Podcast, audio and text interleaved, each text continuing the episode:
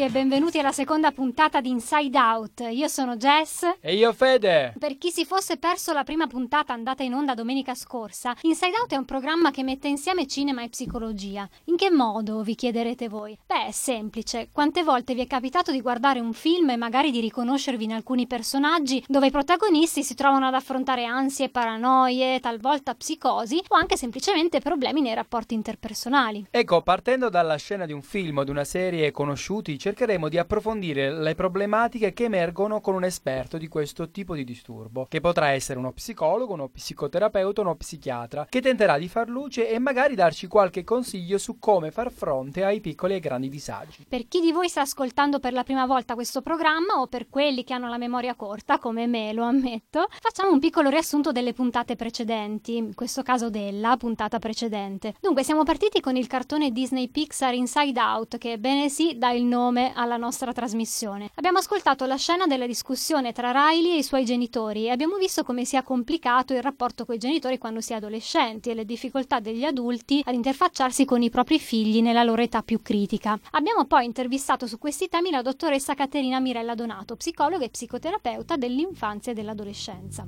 Ora, se vi state chiedendo cosa abbiamo in serbo per voi per questo secondo appuntamento, non vi resta che attendere ancora qualche minuto in compagnia dei Talking Heads, Psycho Killer.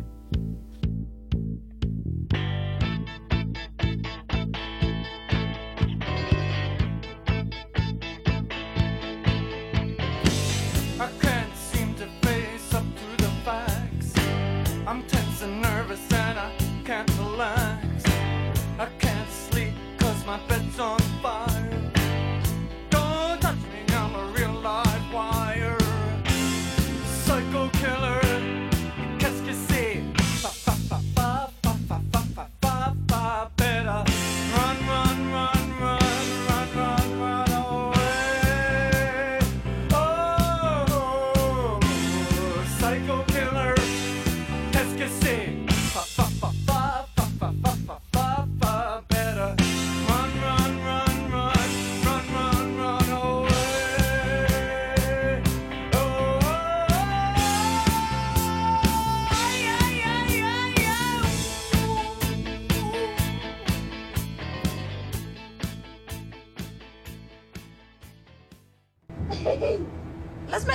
Smette di infastidire mio figlio. Scusi, Arthur. Ho una brutta notizia.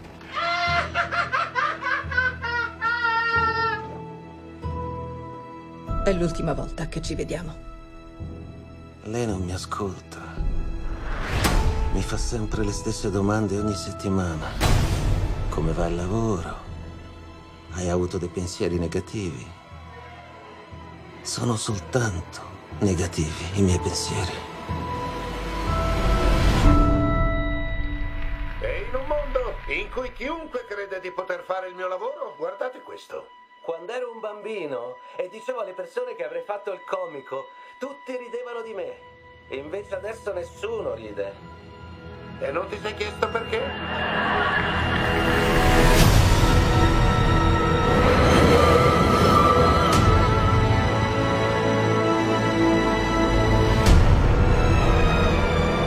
Uno schifo, vero?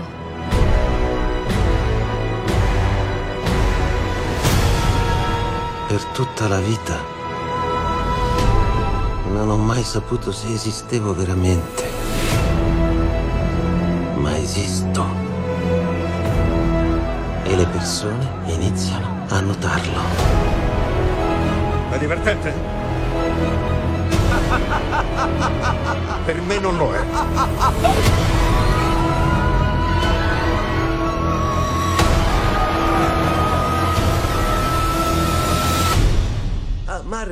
Un, piccolo favore.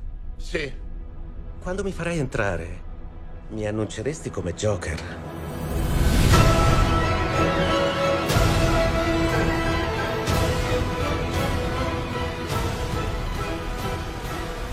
Avrete certamente riconosciuto di che film si tratta per chi si fosse sintonizzato solo ora quello che abbiamo appena ascoltato è Joaquin Phoenix e la sua splendida interpretazione di Joker, film di Todd Phillips, uscito pochi mesi fa al cinema. Per parlare della scena che abbiamo ascoltato abbiamo deciso di intervistare il dottor Uselli Alessandro, uno specialista in psicologia clinica e psicoterapia, che abbiamo con noi al telefono. Buon pomeriggio, dottor Uselli. Quando possiamo parlare di disagio mentale? Disagio mentale è una modalità di sofferenza esistenziale pervasiva che interessa il soggetto e l'insieme delle sue relazioni, tale che l'esperienza della vita, potremmo dire, viene connotata secondo il senso della morte, della distruttività, della fatica, peso da pagare personalmente o da far pagare agli altri, in quantità e modalità ovviamente diversificate a seconda del tipo di disturbo e di quanto risulti grave. Ma in che modo? Quindi il sistema sanitario fa fronte a questo tipo di disagi? Ma se pensiamo all'Italia potremmo dire a macchia di leopardo, cioè esistono regioni e città più virtuose dove il fare psichiatria coincide in un certo senso con il fare cultura, cioè con una certa idea di società, di diritti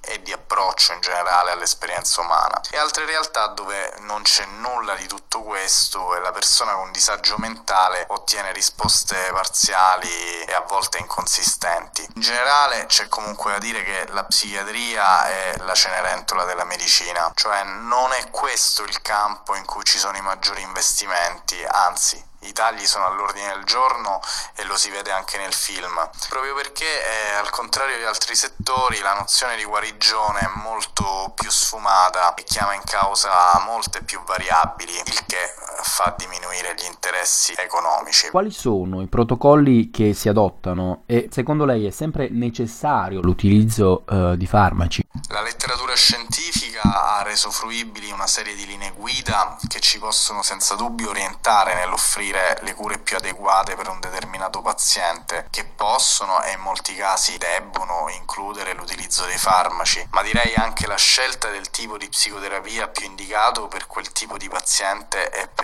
il tipo di sofferenza che lo attanaglia. C'è da dire però che il rischio di qualunque protocollo è quello di ridurre la persona al suo disturbo, mentre io credo sia tutt'oggi valido quanto sosteneva Ippocrate, cioè che è più importante sapere che tipo di persona ha un disturbo piuttosto che che tipo di disturbo ha una persona. A suo avviso, quali sono le patologie di cui soffre il personaggio? Arthur è innanzitutto un traumatizzato, ovvero è un individuo a cui da bambino sono state fatte delle cose terribili. Il trauma è un evento tossico per la mente, in grado di organizzare la personalità in maniera disfunzionale, rendendo l'individuo talmente ipersensibile a determinate situazioni da dover mettere in atto comportamenti disfunzionali per potersi difendere dal senso di marasma interno che riattivarsi del trauma potrebbe comportare. Ma oltre il fattore reale, il trauma dei maltrattamenti, Arthur ha subito un altro tipo di abuso, più subdolo, meno evidente, cioè quello di essere stato utilizzato dalla madre per il proprio tornaconto psicologico, plasmato ad arte per farle da antidepressivo. Ad Arthur non è stata concessa la soggettivazione, cioè il diritto di assumere una propria individualità, perché questo gioco forza significa separarsi dalle figure di riferimento e diventare se stessi, mentre Arthur doveva essere happy, il nomignolo che la madre gli assegna, cioè portare gioia e felicità nel mondo, nel mondo di sua madre, possiamo dedurre, mantenerla in vita a scapito della sua stessa vita. Questa realtà che lo psicoanalista Racamier ha chiamato incestuale è una realtà spesso presente nelle storie psichiatriche, specie nei disturbi più gravi come le psicosi, da cui derivano le sue allucinazioni che sono, potremmo dire, gli unici gradi di libertà che la sua mente può concedersi e la rabbia psicopatica che a un certo punto lo pervade, non a caso quando scopre alcune realtà della sua storia che coincidono probabilmente con il senso dell'inganno, dell'abuso e di un'esistenza rubata.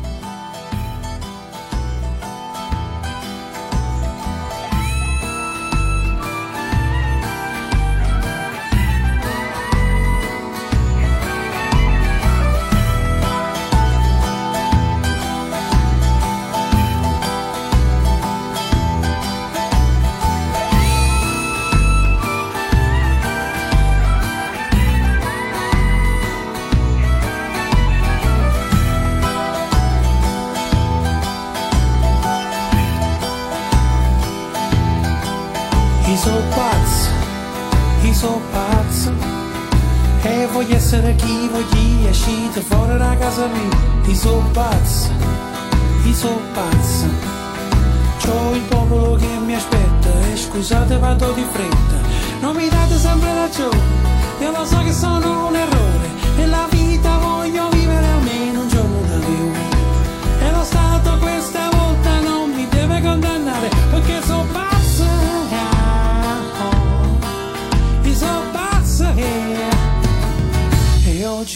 oggi voglio parlare.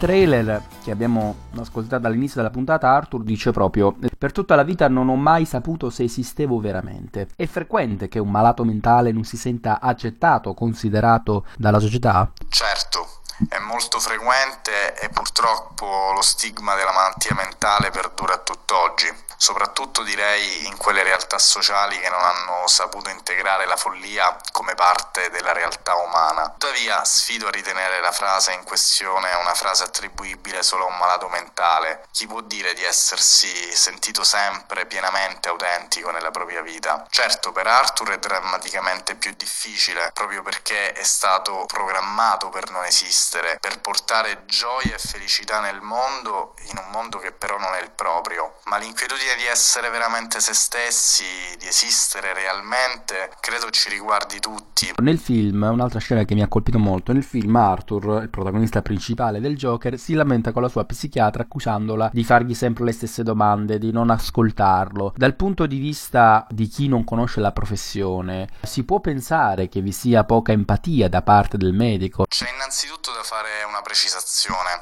La consulente con cui vediamo Arthur fare i colloqui non è una psichiatra ma è quella che nel mondo anglosassone chiamano social worker, assimilabile nel nostro paese alla figura dell'assistente sociale, benché il social worker dei paesi anglosassoni sia una figura più poliedrica che talora può esercitare anche la psicoterapia. Tuttavia, io come psicoterapeuta sento di dire che i colloqui che Arthur fa con questa operatrice non siano dei colloqui terapeutici, di cui invece avrebbe bisogno, ma dei colloqui di monitoraggio con un assetto più educativo, psicosociale che non clinico-terapeutico. Ad ogni modo, la domanda è sull'empatia e concordo con l'impressione. Sembra esserci in questa operatrice più un tono giudicante e piuttosto sbrigativo che non una reale apertura alla costruzione di un senso della vicenda umana e psicologica di Arthur. Però c'è da dire che l'operatrice è vittima, quanto Arthur, delle scelte in tema di politica sociale e sanitaria, tanto che quando comunica ad Arthur dei tagli previsti dal governo, che non gli permetteranno di andare avanti coi colloqui né tantomeno di garantirgli la cura farmacologica, eh, l'operatrice dice a loro non interessa niente di quelli come te e come me ed è micidiale vedere come paziente e operatore siano le facce di una stessa medaglia, in questo caso una medaglia reieta. Questa è una riflessione che riguarda anche le nostre latitudini, dove il sociale è sempre più penalizzato e le persone bisognose come Arthur restano ai margini esattamente come i professionisti che potrebbero aiutarli. Per questo possiamo scagionare in un certo senso la dottoressa e approfittare per sottolineare un punto centrale, direi, nell'assistenza psichiatrica e sociale, che questa cioè è possibile solo se in primis all'operatore è garantita sufficiente serenità e stabilità nel proprio lavoro. Essendo questo un lavoro che si effettua non solo attraverso le tecniche, ma direi soprattutto attraverso se stessi, va da sé che solo un operatore che lavora con l'animo sereno può veramente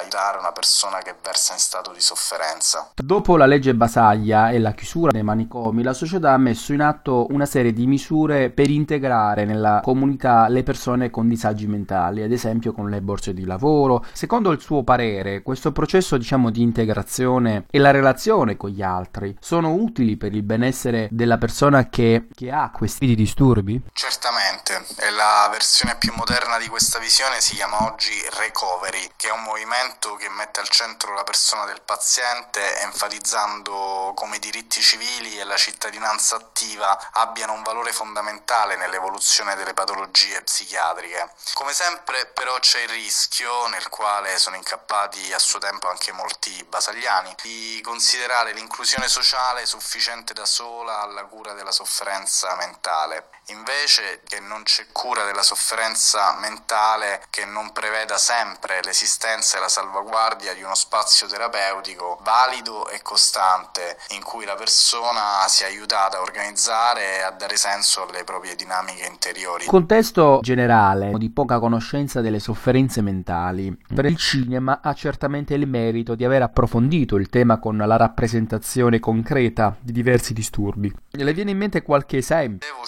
sceglierne uno, su due piedi mi viene da pensare alla Pazza Gioia di Paolo Virzì. È uno di quei film in cui si vede tutto e lo si vede in maniera direi veritiera. La sofferenza e l'umanità delle protagoniste in primis, ma anche la passione di chi se ne prende cura. It's a mystery to me. We have agreed with which we have agreed. Think you have to want more than you need. Until you have it all, you won't be free. Society, you're a crazy breed. I hope you're not lonely without me.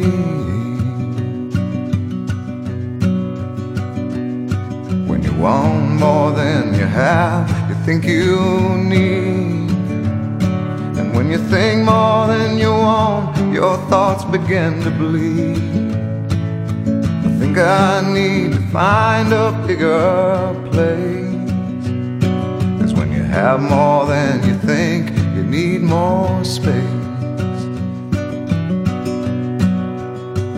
Society, you're crazy breed. Hope you're not lonely without me. Society, crazy indeed. I hope you're not lonely without me.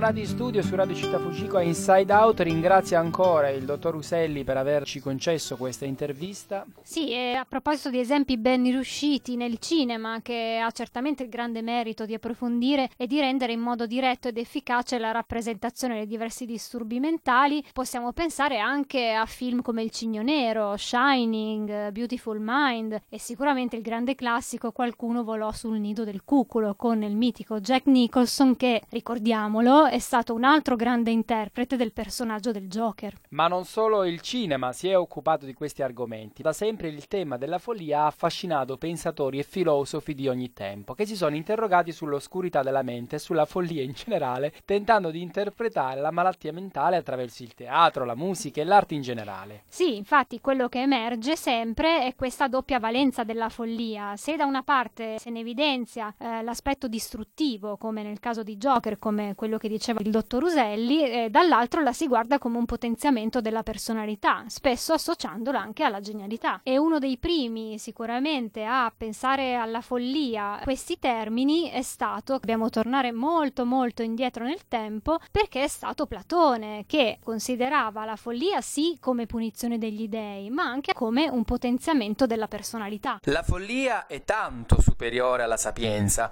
in quanto la prima viene dagli dei, la seconda dagli uomini.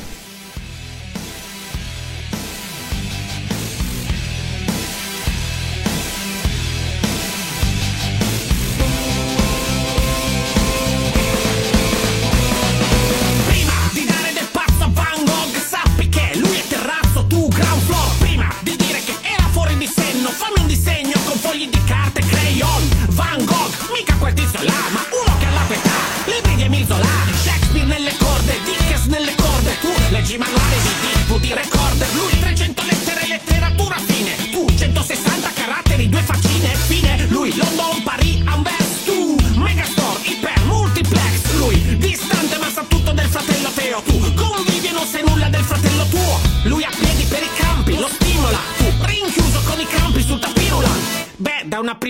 mio caro ragazzo. Dovresti convenire che tu sei pazzo. Mica Van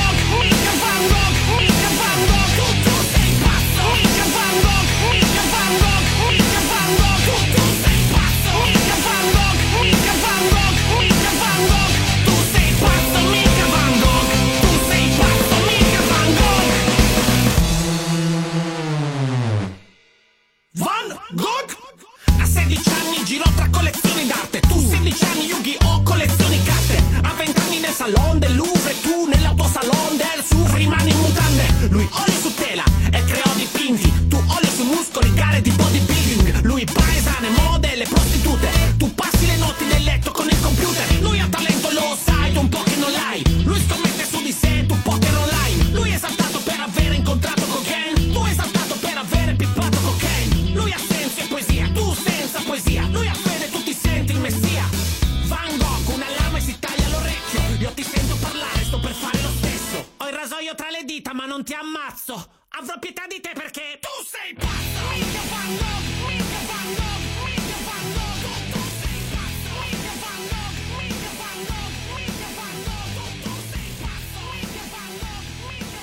Eccoci tornati, siete in compagnia di Inside Out qui su Radio Città Fujiko. Joker accusa in un certo senso la società che ci impone di indossare delle maschere, metti su la faccia felice, dice lui, no? Pensando che tutto ciò sia inutile e addirittura ridicolo. Ora, parlando di maschere, non so a te Fede, ma a me viene subito in mente Pirandello e le sue corde, vi ricordate il berretto a sonagli? Pirandello dice che ognuno di noi ha in testa tre corde, la seria, la civile e la pazza. Il difficile è trovare un equilibrio tra le tre. Pirandello può essere considerato sicuramente come uno che ha messo in discussione le convenzioni della vita sociale del suo tempo. Condannava le maschere sociali che imprigionavano sia l'uomo e la donna in una forma. Tu prova ad avere un mondo nel cuore e non riesci ad esprimerlo con le parole. E la luce del giorno si divide la piazza tra un villaggio che ride e te, lo scemo che passa. E neppure la notte ti lascia da solo, gli altri sognano se stessi e tu sogni di loro.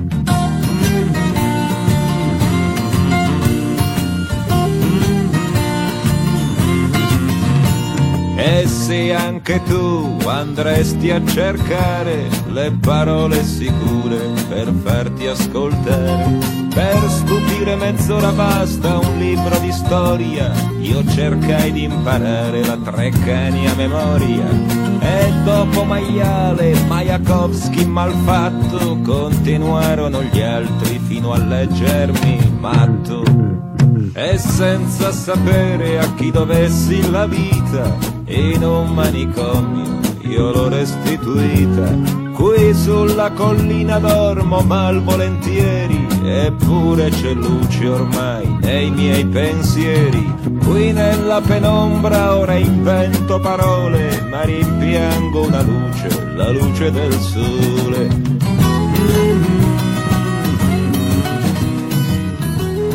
Diceva il dottor Uselli prima che la società giustamente gioca un ruolo fondamentale nell'integrazione sociale delle persone con disagi psichici. Ecco, fortunatamente però già esistono delle realtà che propongono azioni concrete per far conoscere e interpretare disturbi mentali e per favorire il coinvolgimento e l'integrazione nella società delle persone con questi disagi. Un esempio che vogliamo citare è quello di Psicantria. Psicantria è un'associazione culturale di Modena che si occupa di divulgare e sensibilizzare al tema della salute mentale e del disagio psichico attraverso l'uso l'uso, pensa un po', dello strumento canzone. Questo progetto nasce dall'idea di Gaspare Palmieri, psichiatra e cantautore, e di Christian Grassilli, psicoterapeuta, musicoterapeuta e cantautore, e si pone come obiettivo proprio quello di superare e vincere l'indifferenza sociale e lo stigma legato alla malattia mentale attraverso dibattiti, eventi musicali, spettacoli, teatro, incontri con gli studenti delle scuole addirittura. Per gli amanti della musica e del teatro, quindi, lo spettacolo di psicologia cantata Psicantria può essere un modo di divertente per interessarsi a questi temi che sono, come sappiamo, molto complessi e delicati. Allora, mentre tu eh, parlavi di questa associazione che cerca in qualche modo di aiutare, al momento me ne viene un'altra, l'associazione Arte e Salute Onlus, ed è un'associazione che svolge la sua attività in collaborazione con il Dipartimento di Salute Mentale dell'azienda ASLA di Bologna nell'ambito di un progetto della Regione Emilia-Romagna che si intitola Teatro e Salute Mentale, ponendosi proprio come obiettivo quello, diciamo, di migliorare attraverso il lavoro in campo teatrale, nella comunicazione, quindi mettendo in scena opere teatrali, migliorare soprattutto l'autonomia e la qualità della vita delle persone che soffrono di disturbi eh, psichiatrici. Siamo arrivati alla conclusione di questa seconda puntata di Inside Out, vi ringraziamo per essere stati in nostra compagnia. Noi vediamo appuntamento alla prossima puntata di domenica prossima alle ore 17.30 su Radio Città Fujiko. Vi ricordiamo che potete seguirci sulle nostre pagine Facebook eh, Inside Out On Air o Instagram Inside Out Radio dove troverete anche i contatti insomma degli esperti che ci accompagnano in questa avventura. Quindi continuate a seguirci e noi vi lasciamo con le parole di Steve Jobs eh, che ci sembrano particolarmente adatte a cogliere il lato positivo della follia. Il vostro tempo è limitato, non sprecatelo. Siate folli, perché solo i folli che pensano di poter cambiare il mondo lo cambiano davvero.